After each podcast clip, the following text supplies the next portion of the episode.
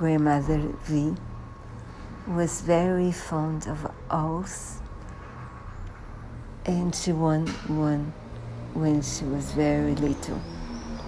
And then she found out that they ate live animals like mouses and stuff. She gave up having a real one, but she was fond of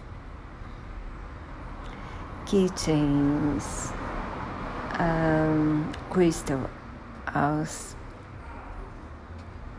and everything with an owl in it. So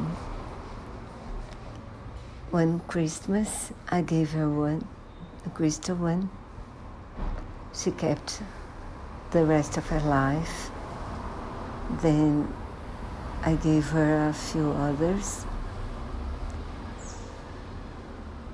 It's her birthday today, and I miss her a lot.